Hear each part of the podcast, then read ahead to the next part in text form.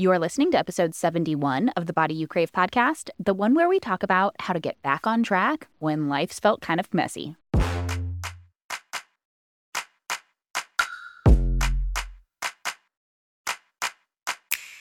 I'm Master at Life and Weight Loss Coach Jillian Lama, and you're listening to the Body You Crave podcast, where you'll learn how to end emotional eating, lose excess weight, and feel amazing in your body.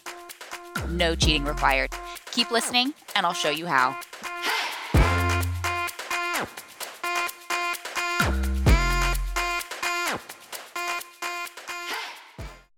Hey, hey, welcome back. All right. Happy New Year. I hope everybody is having a fabulous year so far and had a great holiday season. I took some wonderful time off from the podcast and I am so excited to be back. This has been so peaceful and restorative and I'm just so pumped to be back here and back into my groove and that's exactly what I wanted to talk about is how do we get back on track? After the holidays or after a big life change or bigger events or when habits can fall to a back burner or fall to the wayside. And really just reminding ourselves that it can be a smooth transition. Typically, what I see around New Year's is that we want to make these big sweeping changes. We want to throw out all the white flour and sugar and processed foods, and we do these challenges and detoxes. And there's nothing wrong with these processes, but we just have to be mindful and aware of are these sustainable? Do these things last? Are you doing something that you can do for the rest of your life without hating your life? And so, typically in the new year, what I see us doing is making these big 180 degree turns. We're like totally doing an about face and trying to go completely different. So, January 1 or maybe January 2, you wake up and you're like, that's it. No bread, no flour, no sugar, no alcohol, no this, no that. And we create these very hard, strict rules very fast. And then after about 30 days, maybe even less, we start to peter out. I actually saw a study where it was January 19th is Diet Quitters Day. so we don't even make it 30 days most of the time. But the problem is that by February, March, most of the time we're not consistent and we're not keeping up with these habits. So we've made these big sweeping changes. We've done a 180, but then we start shifting back and we end up falling back into our same routines and our same habits that have kept us in a place where we are constantly in this restrict, binge, regret cycle. We are constantly trying to lose weight and we're trying to lose it as fast as humanly possible because of all of the shitty self talk that we have going on in our brains. And so we lose the weight, but we don't ever learn to talk nicer to ourselves. And then we gain it back because it was not sustainable. It was not done in a way where we could keep it off. And then we lose it again and we have to do one of these hardcore diets. We have to restrict harder, exercise more. We have to cut out different food groups. We have to just do it harder. And then we lose weight, but then it comes back again. Because inevitably, we're going to have time where life throws us curveballs, where life feels crazy and chaotic. We can't continue with the diet. The diet only works when we have this quote perfect circumstance of life that all play together, right? We expect that life has to go a certain way. And the moment we have travel, the kids are homesick, we get stuck at the airport, there's a holiday, there's an anniversary or a birthday or something comes up, it just throws us off. And whether it throws us off for a day or a weekend or forever, for a very long time, and we just decide, hey, I'm not going back to that. The more you do this, the harder and harder it is to restart. And I noticed this for myself, and I notice it in talking with people as well who will try to do something like keto. They'll do keto, they'll do really good for six to eight weeks, and then they'll start to reintroduce some things and then they'll have a really hard time going back, but they'll get back on within the first year. They'll, they'll usually go back and they'll keep doing it. But then the next year, it becomes harder and harder to go back to that restriction, to get on board because they're dreading it, because they're thinking about how this sucks and everything that they're giving up. And again, they're trying to make this big sweeping change. And so I want you to think about getting back on track, like getting onto the freeway. We don't just go from being at a stoplight on the street to now I'm going 80 miles down this major highway. We have to actually start to speed up. We have to get into the turn lane. We have to get onto the ramp. And then once we've done our curve, then we can actually pick up some steam. But it's a gentle increase. It's not this big, quick thing. And driving in the ice last week was, oh, just such a blast.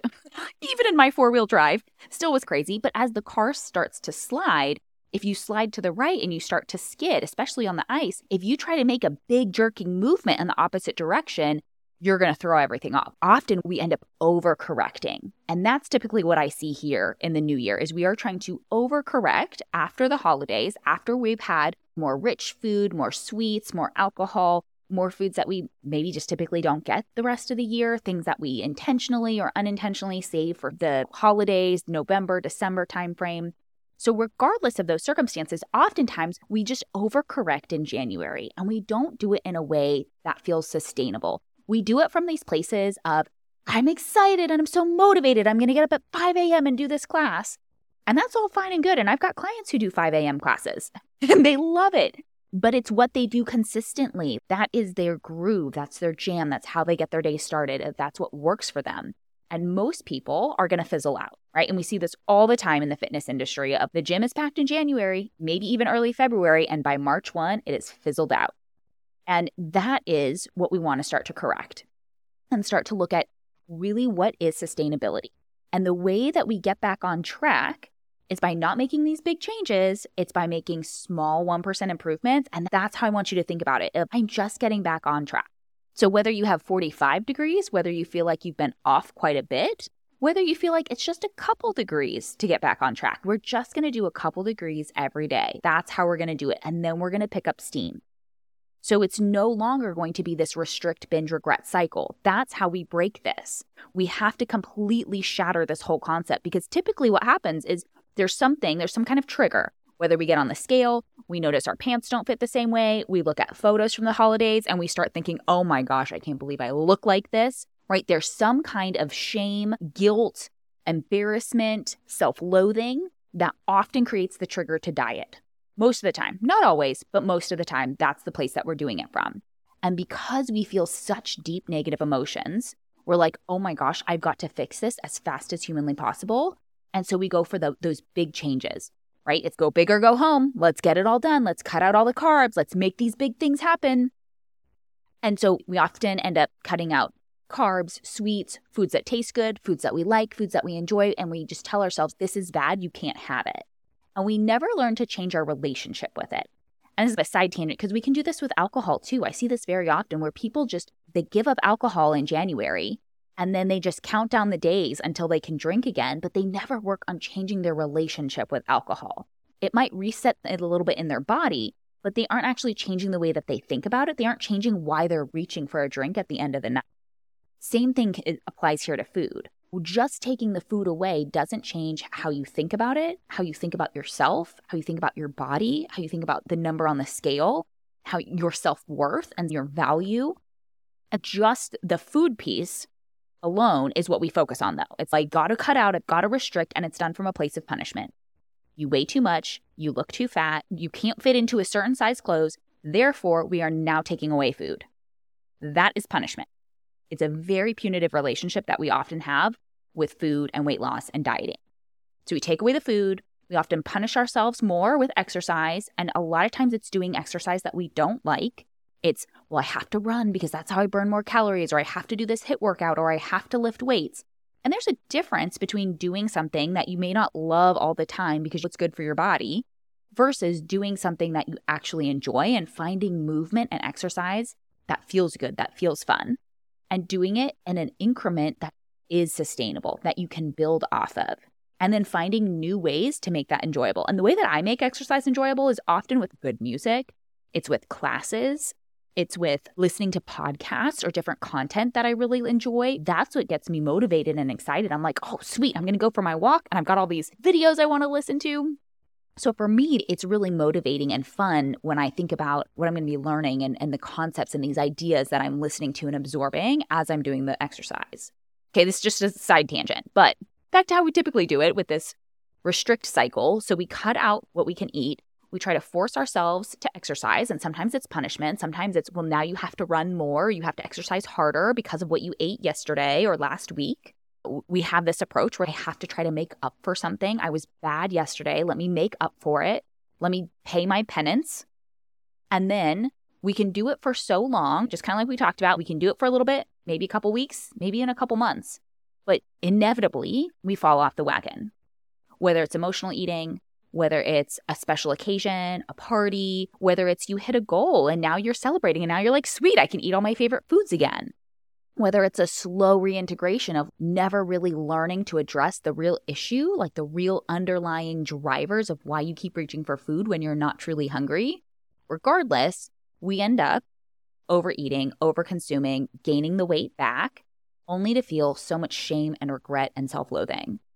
And even to just have a day where we are binging or emotionally eating. We wake up the next morning and we feel so much shame. We have so much regret. And then we start it all over. This cycle can happen annually, and it often does. It can also happen on a daily basis where we try to be so good in the morning and we can make it until about 2 p.m. And then the gloves come off and we don't know what to do with ourselves anymore, or we just can't fix this insatiable urge to eat. And sometimes it's a physical urge, it's a physical desire and a craving. Sometimes it's more of that emotional desire, that emotional urge of, I just want it. I just want to feel good and I want to feel better. This can happen on the week where you can be so good during the week and then Friday rolls around and it's time to party and you're blowing it on the weekend. And what ends up happening is that the net effect of this, even though you might be trying to cut and restrict and starve yourself during certain parts of the day or certain parts of the week, you end up over consuming later because you have an unhealthy relationship with food, you have an unhealthy relationship with your body, and you don't know how to lose weight from a place of control and comfort and food safety. There's a lot of food scarcity, and often what really underpins this is diet trauma because this is how we learn to lose weight. So we are at war with food, right? We have a terrible relationship with food and body and ourselves ultimately because a lot of this is very internalized and really hits a nerve and strikes a chord with our worth and value as a human being. But then we also have diet trauma, which means that we don't trust ourselves around food. We don't feel in control around food. And most of us create diet trauma for ourselves because of the diets that we have done in the past. It's this war around food, of like food being good or bad and off limits, as really being this undercurrent. And this is what often creates the diet trauma. Okay, because we've dieted from a place of, I have to fix myself. I'm not good enough. I have to weigh a certain amount in order to be lovable. I won't love myself until I weigh this much. It's not just I'm not lovable to other people, it's now I have to achieve something. I have to earn my own self love. I have to earn my own approval. I have to earn my own positive self talk. Therefore, I need to take the food away. And usually we're taking away food that tastes good, favorite foods, or whatever is in vogue. So in the 90s, it was fat. That was bad. And now, since the early 2000s, it's been carbs, carbs and sugar, processed food. But there is always some kind of quote, bad food and food that is off limits. And the problem here is that now, whenever you're on a diet, you have to follow strict calorie counts, cut out entire food groups. You don't get to eat the foods that taste good or the foods that you like the most. You have a hard time going out to restaurants or attending a family gathering or a potluck. It just makes it harder to live our life. And that's where these trauma cycles come up because our bodies are very primal in the way that they operate, just like our brains. So this means that it, our bodies do not like a lot of restriction, specifically food restriction. A lot of us have heard that it's just calories in, calories out. Losing weight is just a simple math equation. But the reality is, our bodies are like a highly tuned thermostat that don't like a lot of change and are really designed to keep you alive. And so, anytime it senses big, massive changes, it's going to swing the other way in order to keep you going. Okay, so your body doesn't think, oh, we're just losing weight. Oh, we're just cutting calories. Oh, we're just trying to look good in a bathing suit next summer. Your body is thinking, oh shit, there's a famine. Something's gone terribly wrong in the world. Maybe there's war or extreme weather conditions but there's something that is a real threat to your very survival. And so when food is restricted like that, it creates memories in your nervous system and in your brain. And we end up with a lot of conditioning around certain foods, food groups, or any food that tastes good must be bad. It must be forbidden.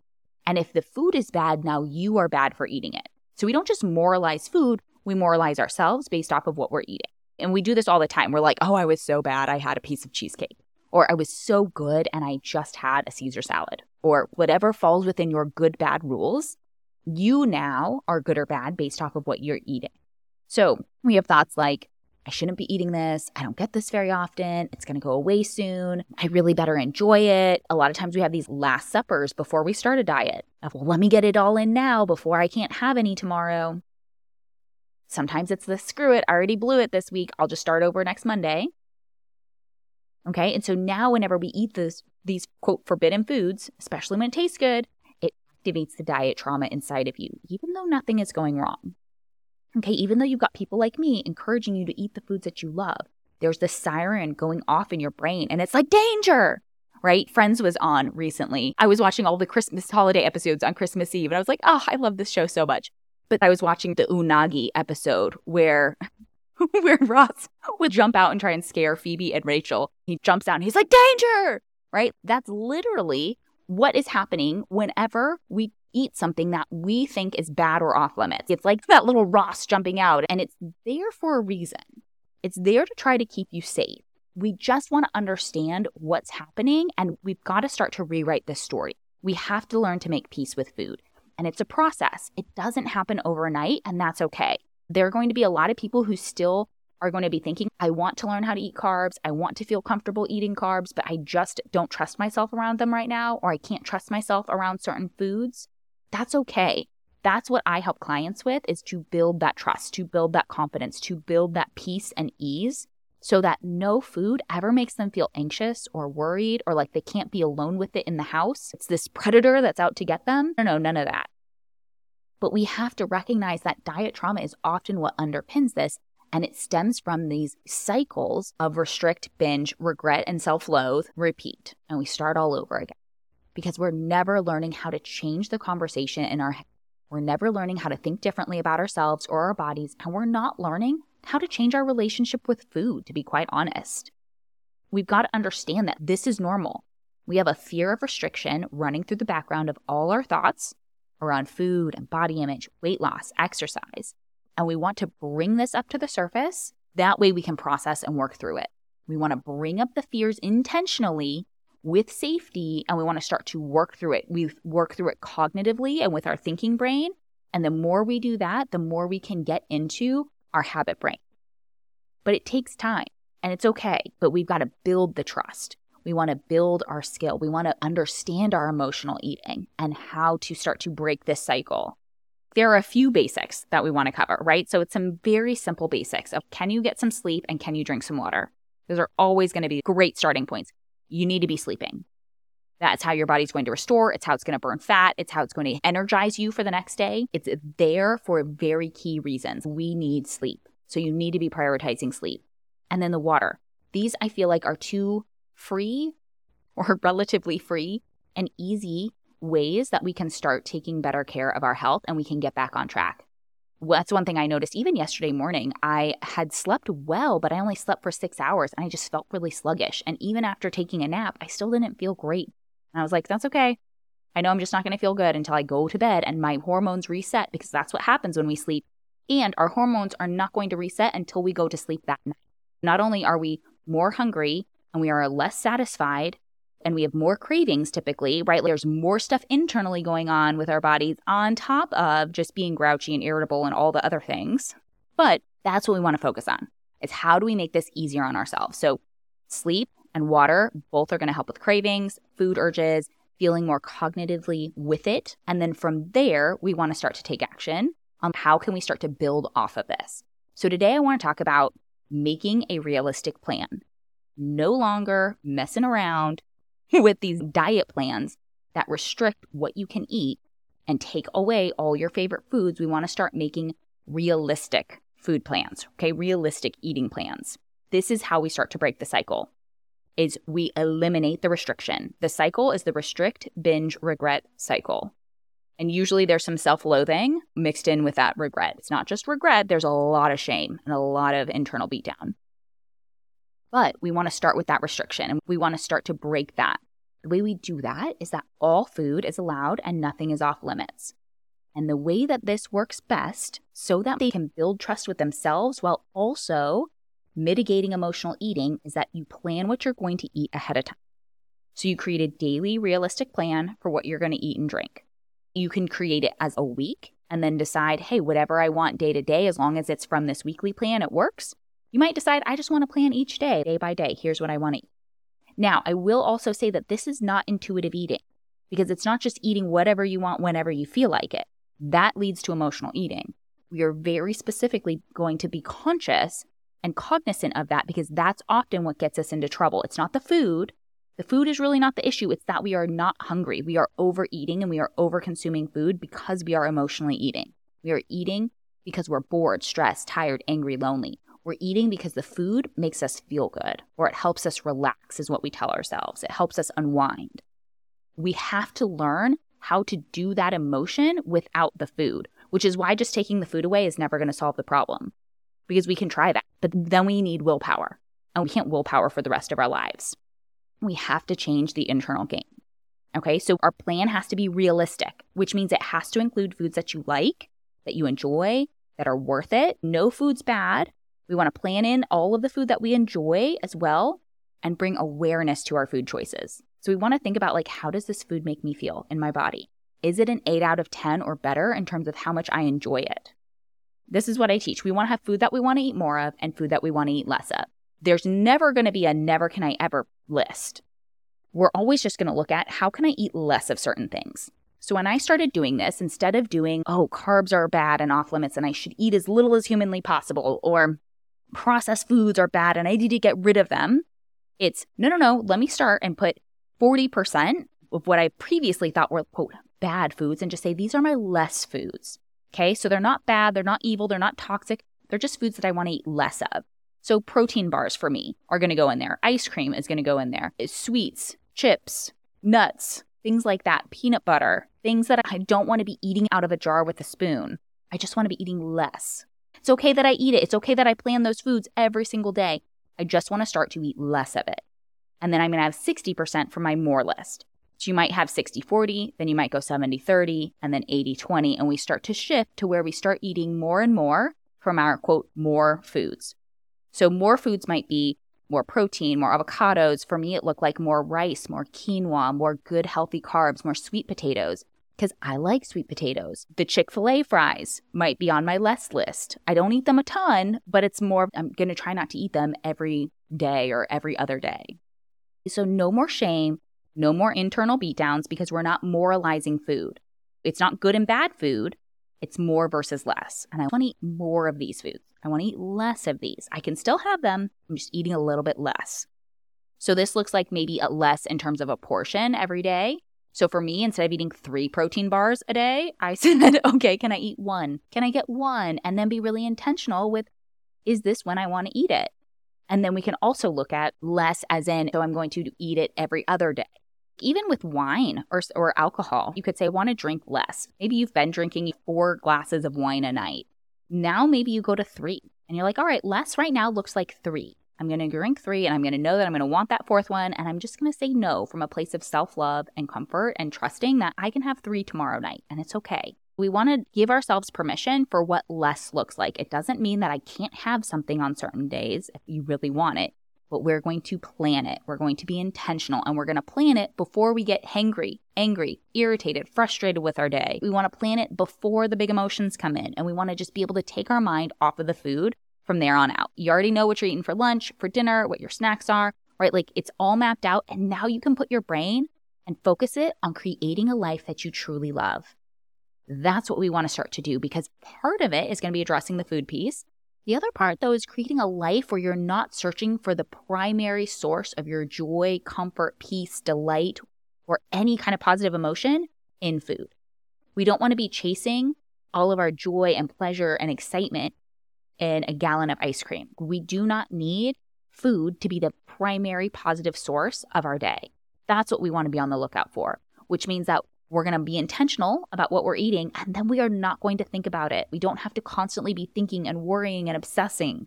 We can learn to focus on these other things. And when we take the focus off of the food and off of the scale and we put it onto living a life and building the habits that you truly want, that's when we find success. That's really when we start to build the life that we crave, not just the body. Because having the body you crave isn't going to mean shit if you don't have a life that you absolutely love we can do both together at the same time. Let's create the body and the life.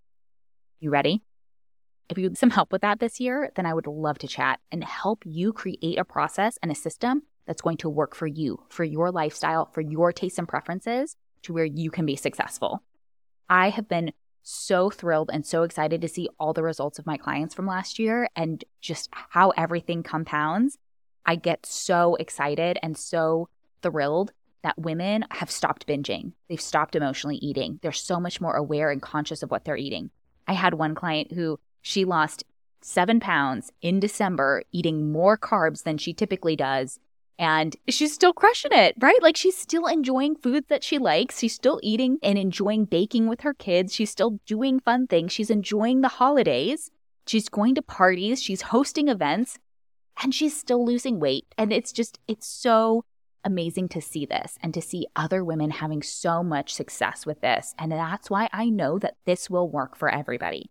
I've had clients as young as 20 and as old as eight.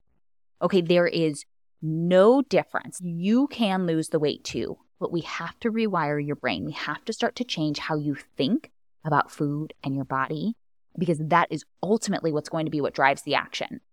That's going to be what helps you to create this consistency and make this sustainable. So if that's what you want to create this year, is to lose the weight and never fear gaining it back again, to live at peace and ease and in control around food at all times, then I would love to chat. Head over to www.bodyyoucrave.com forward slash schedule. Find a day and time on my calendar that works for you, and we're just going to chat for a bit. And we'll talk about where you are now, where you want to be by this summer, what would feel amazing, how much do you want to weigh, what do you want life to look like when we head into 2024 that's what we want to be working on now is really setting the stage of these are the things that you want to finish out this year doing. And I can help you with that. I'm going to help you put all the pieces together in a way that feels seamless and sustainable and that accounts for the obstacles and the challenges that you specifically face. And I'll help you see and I'll point that out and show you like what's really standing in your way.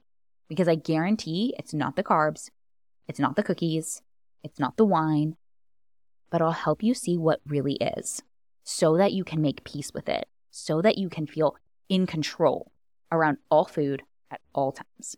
If that's on your bucket list, if that is on your New Year's resolution of something you want to do, then I would love to chat.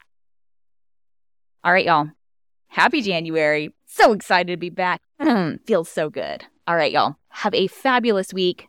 Here's to creating the life and body you crave. If you like this episode, then you'll love my free virtual workshop Five Keys to End Emotional Eating and Lose Excess Weight for Life. You'll learn the counterintuitive reason why all your attempts to restrict food over the years has actually led to weight gain, and the mental switch you need to flick that'll have you dropping pounds without sacrificing wine, carbs, or the food you love. Get all the details at bodyyoucrave.com.